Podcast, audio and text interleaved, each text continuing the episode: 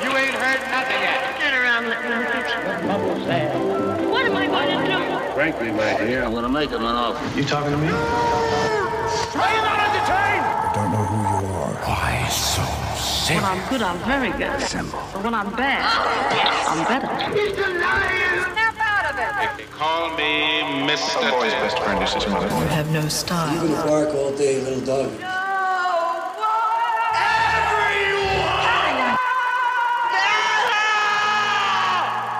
Fasten your seatbelts. It's going to be a bumpy night.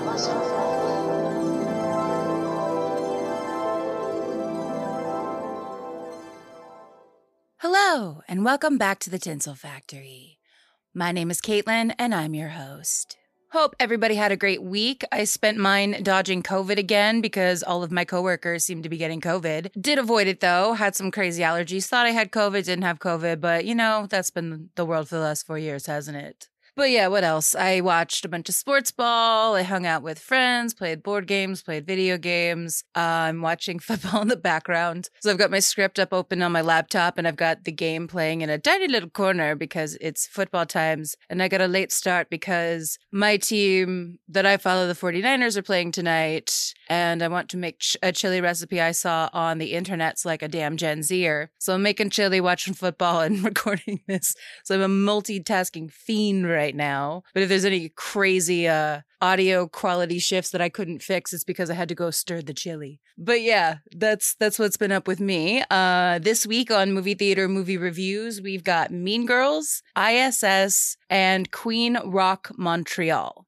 So first off with Mean Girls, I don't know what's going on with the marketing execs in Hollywood right now, but for some reason they won't market musicals as musicals because they're afraid it's going to alienate people. But then the problem is is you get them in the theater and they're pissed and they give the film bad reviews because they got hoodwinked into seeing a musical. It's fine, guys. People who like musicals, they will go see your shit. As someone who is loosely in that community of loving the musicals and you know, being in entertainment, being like a fringe of that whole scene. They come out for this kind of stuff. Just don't lie to people. Like, I don't, I don't get that. But yeah, because there's like what? There's at least two other films right now on the market that did that. There was Wonka, which apparently is a full on musical. I, I haven't seen it yet. And then also The Color Purple is also a musical, the new one that came out. But yeah, that's my rant about that. But like Color, like, not Color Purple, Mean Girls, actually, I liked it. I was of the generation who the original, the 2004 Mean Girls was for. That movie came out the summer before I entered high school, not to totally date myself. And that was 20 years ago, which just makes me nauseous. Uh, cause, but you know, it's good. It's not as like they weren't really mean. They were just kind of bitchy to each other. That would be my like whole thing. Like they definitely cared too much about feelings. I'm like, the movie is called Mean Girls. You're just being a little bitchy towards each other. So I would have liked it to be a little bit more, you know, sharp but I did like it better than the musical. Also, the lead girl couldn't really sing, but she tried. She did her best, but it was when you put her next to Renee Rapp, it's there's going to be a, a a noticeable shift in uh vocal quality. But yeah, it's a good fun time. I enjoyed it, but it's it's for me. I'm one of the demographics that movie was made for.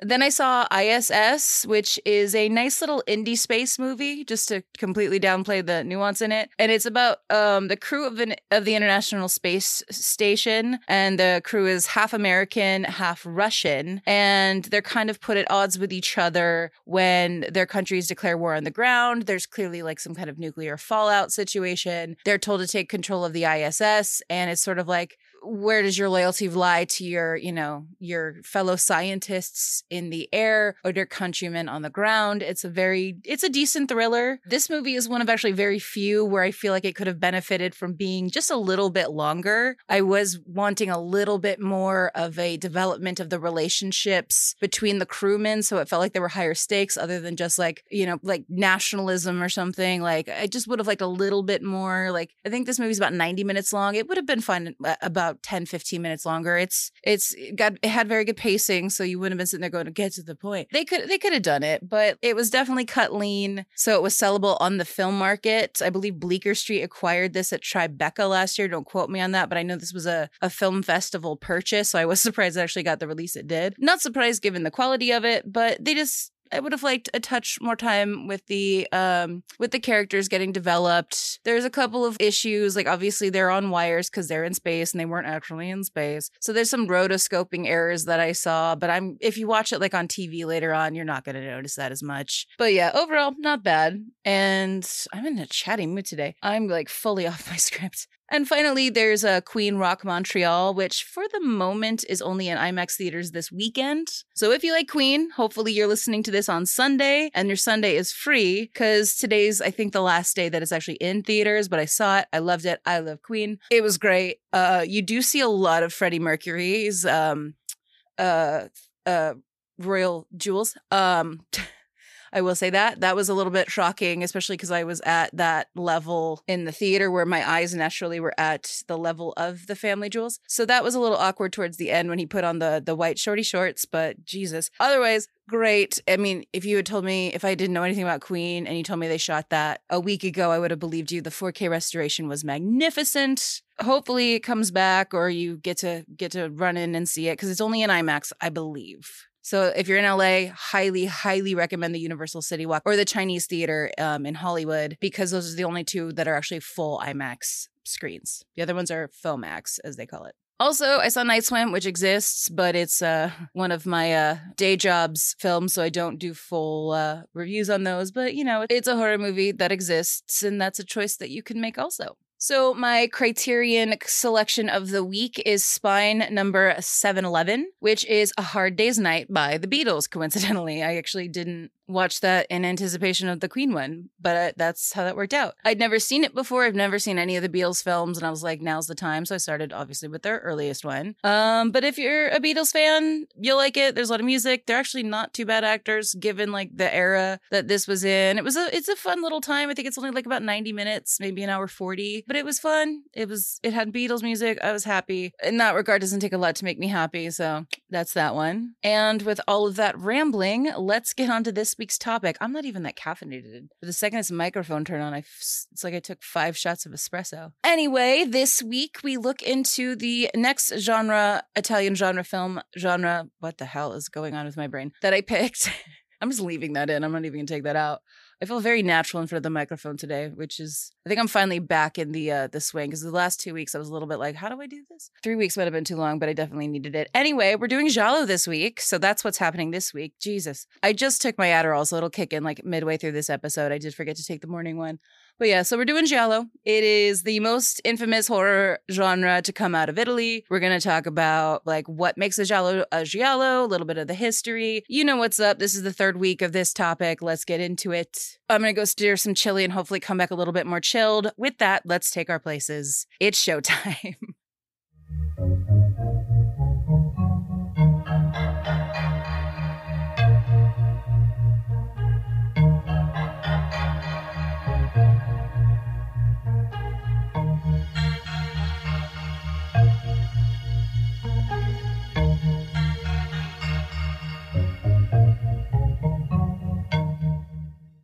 So Giallo actually occurred after the spaghetti western uh, trend, which we're covering next week. So that was kind of an oops, but I just decided to keep the schedule because I always like to go out on like a bigger episode. And spaghetti westerns are far and away probably the most famous Italian genre other than neorealism. Also, as you'll see next week, it's kind of adjacently bleeds into my February topic. So I just decided to keep it as it is, but just kind of be aware of that between the next two weeks that this one comes after spaghetti western.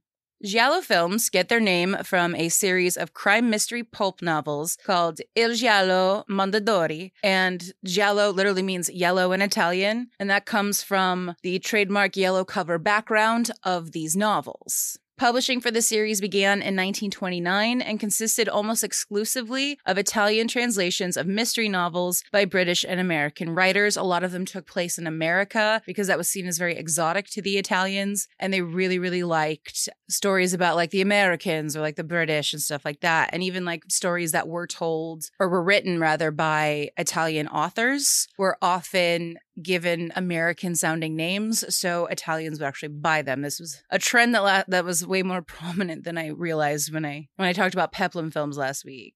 These stories originated from the European tradition of feuilletons, which were sections of newspapers and magazines that existed for the sole purpose of entertaining readers. So it wasn't just it wasn't just the news, it was also something a little bit fun and entertaining as well within the newspaper. These sections often consisted of novels that were released in increments. So you get like a chapter a week or chapter a day or whatever it ended up being, or a month, or, you know. The Italian newspapers were heavily influenced by the French papers doing this. And the Italian stories were often mired in romance, murder, mystery, intrigue, and the like, and kept readers coming back for more. This was especially successful in the Italian paper La Domenica del Corriere, and this paper introduced the Italians to Sherlock Holmes, amongst many, many others, eventually leading to an influx of crime novels being published on their own. The popularity in this genre grew as the decades went on. There's a whole history within there, but that's pretty much all we need to know for the sake of this episode. Eventually, the success of the Giallo novels began attracting the attention of other Italian publishing houses who quickly published their own versions and copied the yellow covers. There was also green novels, there was blue novels, there was black novels, and they all were a little bit slightly different in genre and stuff, but it was so like the Italians could like walk into a store and just go, "What color do I want? I want one of those ones." It was kind of like that mindset. From this trend, the word giallo became synonymous in Italy for a mystery novel. So, with that in mind, what is a Giallo film? A Giallo is a stylish and violent crime thriller at its most base. The films are known for their gore, disturbing visuals, and can be considered a predecessor of the Hollywood slasher films of the 1980s. Also, the crime and mystery murder plot elements found across this genre keep gialli, the plural word for giallo, grounded in the whodunits of the thriller genre from whence they descended. Giallos are often called Italian slashers, however, rather than Italian crime thrillers, which they more closely resemble. But not all giallo films are though arguably the best ones are. It's a whole thing. We'll get into it. There is some nuance in this genre, and there is some disagreement over actually what makes a giallo a giallo. It's been really fun reading all these articles and book things. And while there are some overarching similarities betwixt most of them, the actual criteria to be considered a part of this genre is not set in stone. Instead, a giallo film is more determined more by the feeling or vibe the film gives off, in addition to having some of the other qualities. This also means that there are Italian horror films from this era that are not considered giallo. It, it, gets a little confusing, and many people have opinions, and there's a fair amount of disagreement, but I did my best to make this as cohesive as possible. It's one of those things people, you know, get very passionate and nerdy about stuff. Totally get it, but it does cause a little bit of confusion. It truthfully did break my brain a little bit this week, as I did not know a lot about giallo beforehand, and some movies that I uh, myself thought were giallo films were not giallo films. I thought Cannibal Holocaust was a giallo. It is not. It is very much not. Anyway, the baseline plot for Giallo films is that while they're kind of scary or spooky or ominous, they almost always revolve around mystery stories, namely who or whom is doing all these pesky murders. The protagonists are often everyday people thrust into doing amateur detective work rather than the actual professionals who would traditionally do that job. What makes it a Giallo film versus a thriller or crime film is that there tends to be quite a bit of gore. Not all films like this are Giallo films, however, and despite the fact that they have horror elements, Gialli are not traditionally considered horror films, which I did not know. They are merely a step toward horror films. They're horror coded, as the kids would say, but truthfully, they exist somewhere between crime and horror. Despite this, they are typically grouped in with horror, and it's why I described it as a horror genre because that is technically where you'll find these films. Like, say, if you were going back in time and going to a video store, that's where you'd find Giallo films, despite the fact that they're not really scary in the traditional sense. The victims of a Giallo film, more often than not, are beautiful women. The genre also tends to focus on beauty and sexuality hand in hand with the murder and carnage as like some sick superimposition. Stylistically, Giallo films often either have POV shots of the killer and or the murderers tend to wear black gloves quite a bit. Both, of course, are ways to hide the identity of the killer. There's also a lot of stylistic lighting and camera angles, and they also tend to be quite colorful for a horror film. Again, not a horror film, but you know, definitely not the color palettes you would associate with a like a even even a crime drama. They tend to be a little bit more muted. These don't tend to be. Oh, and the music and the sound effects you'll notice as you go through these films, the music doesn't always really fit the vibe of what you would traditionally consider like a horror movie vibe or a crime thriller vibe. It's very it's weird. Like you heard a little bit of it at the at that first break. That's where that music was from. It's from Dario Argento's opera. It's spooky, but it's like also not spooky. But it's also like what is happening, and that is very giallo, as I learned this week.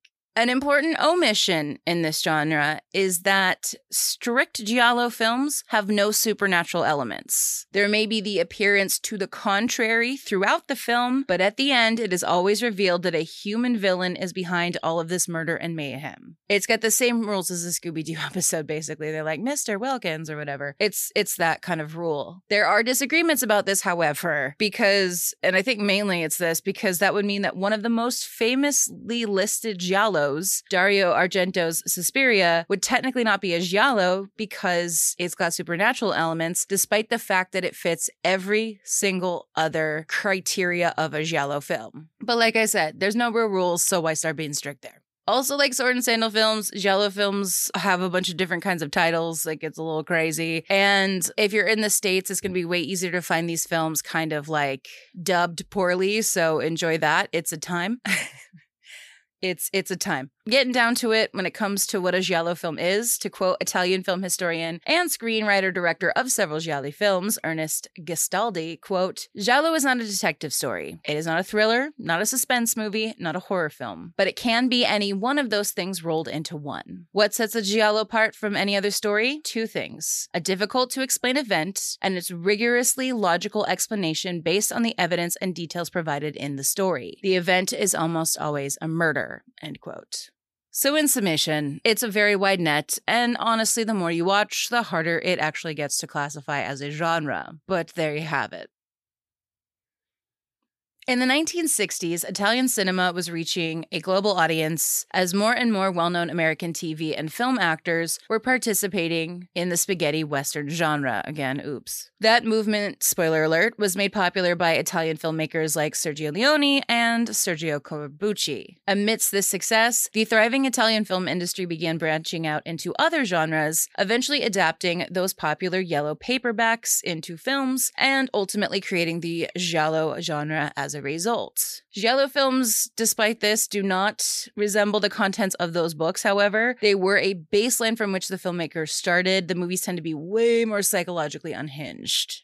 Fun fact, actually, going back to like them all being based on novels, some of them, like 1971's The Fifth Chord, for example, would falsely claim that it was based on a novel to give it an air of legitimacy. They just put a fake novel and the internet didn't exist, so it was harder to fact check that it was a book or not. But yeah, that's film marketing's always been shifty. So, the pulp novels on which these were based, of course, were rooted in the writings of like Edgar Allan Poe, Agatha Christie, all of them. The cinematic roots of Giallo can be traced back to a film we talked about a couple of weeks ago, Ossessione from 1943, as the film was the first to be a Giallo novel adaptation. It was an unauthorized one, but it was World War II in Italy. There was more important shit going on than copyright claims. There are also some silent films and early 1930s films that do bear a resemblance as well to Giallo, but they're mostly lost to time, or I couldn't really find any. So there's there's a couple of things, but Ossessione was like the big the big beacon of of the beginning of this.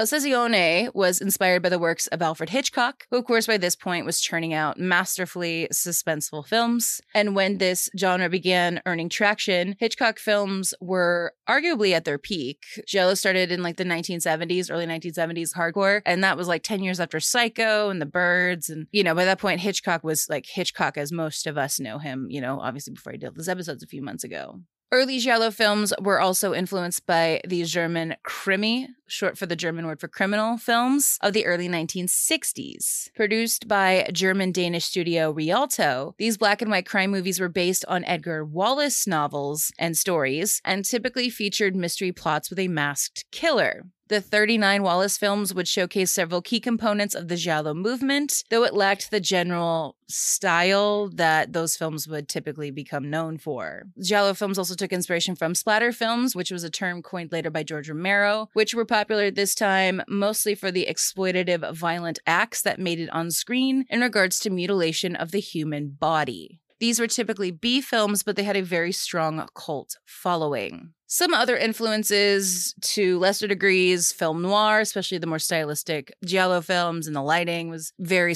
indicative of some of the Giallo stuff that happened later. And also the sexploitation films of the 1960s, which were big on nudity and softcore sex scenes. These films lessened the taboo of nudity on the big screen, leading to what people got away with in Giallo films. By this point, violence on the big screen was not unheard of, and there were films that featured mentally disturbed individuals and on screen murders and violence and sexy times. So there was a foothold to expand upon all of this and put it all into one genre. So Italy took all of those and did something they became very good at, which was taking something popular and putting their own spin on it. You'll see that next week with the spaghetti westerns, for example, but also the Peplum films were kind of that way. Giallo was also that way. I think spaghetti westerns is like the apex of that, though. And of course, this started with just adapting the Giallo books, but the Italian filmmakers used emerging film technologies to add elements of suspense and the psychological stuff to really just toy with their audiences.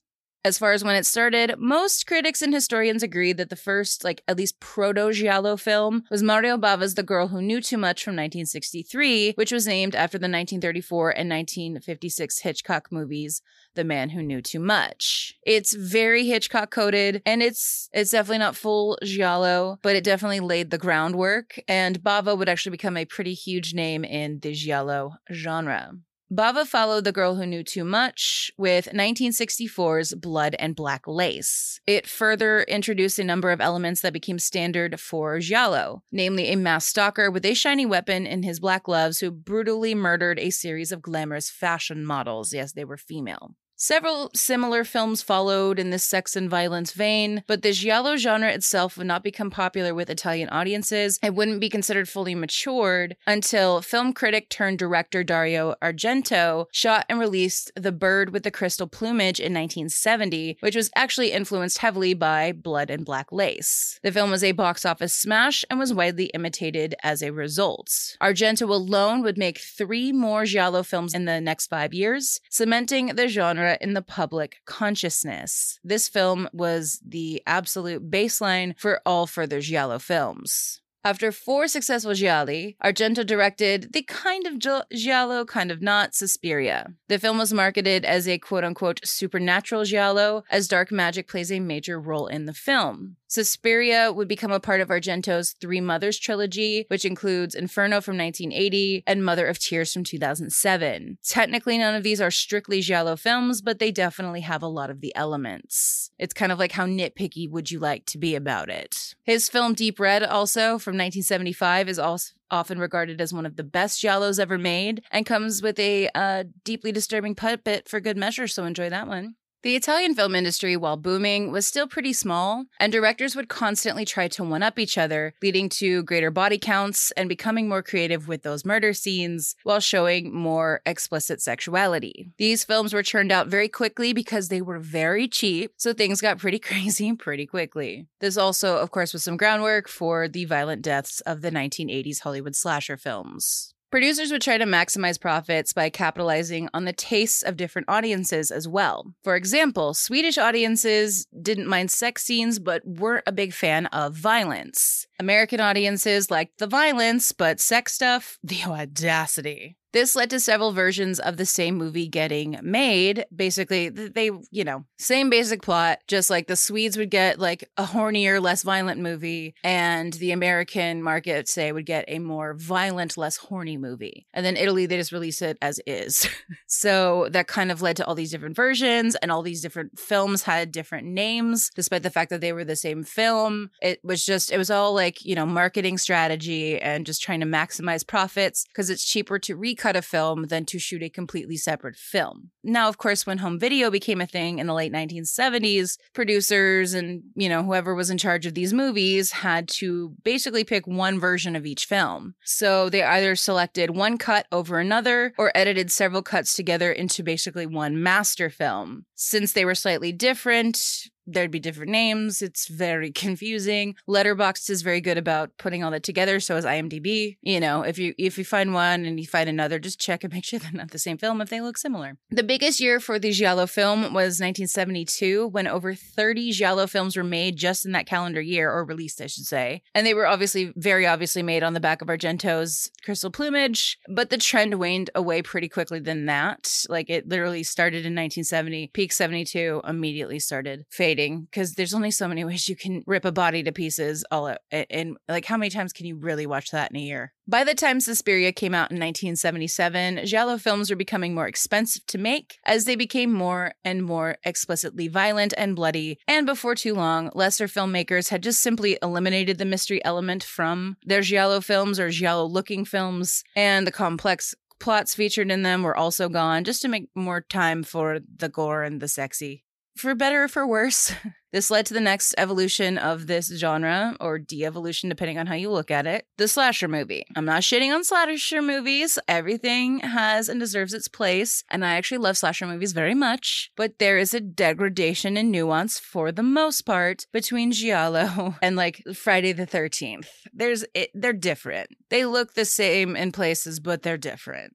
So, like a slasher movie, like the Friday the 13th and Halloween films, are basically just strings of murders and sex scenes, especially the first Friday the 13th. Not so much Halloween, definitely Friday the 13th. We, the audience, typically know who the killer is throughout the film. At the very least, we see them. In fact, Friday the 13th, famously a cash grab off the back of Halloween, borrows two of its murder scenes from the first two films and a decent chunk of the plot of the first Friday the 13th from the 1971 Giallo A Bay of Blood. From what I've been told, the middle 40 minutes of the first Friday the 13th are like a direct ripoff of Bay of Blood. So that was disappointing. That's on my list for this week. Still haven't seen the Peplum ones either. It's been a I've seen a lot of movies, but I didn't like see a lot of movies at home, which is unusual for me. I'm behind. I'm way behind, but I'm always behind. So, yeah, anyway, these two films, Halloween and Friday the 13th, get a lot of credit for starting the slasher trend, but a lot of what is on screen was around a decade plus earlier over in Italy. They're they're very, very, very similar. Ironically, as Giallo was burning out in Italy when Halloween came out, its popularity actually caused a renewal in interest of the Giallos, which led to a very smaller secondary boom of the Giallo films that lasted into the 1990s. Nowhere near as many were made in that time time as there had been in the 70s, but it was something. Later Gialli films from this include Lucio Fulci's Murder Rock from 1984 and Argento's Opera from 1998, which resemble slasher movies slightly more than traditional Giallo films did, but are still technically Giallo.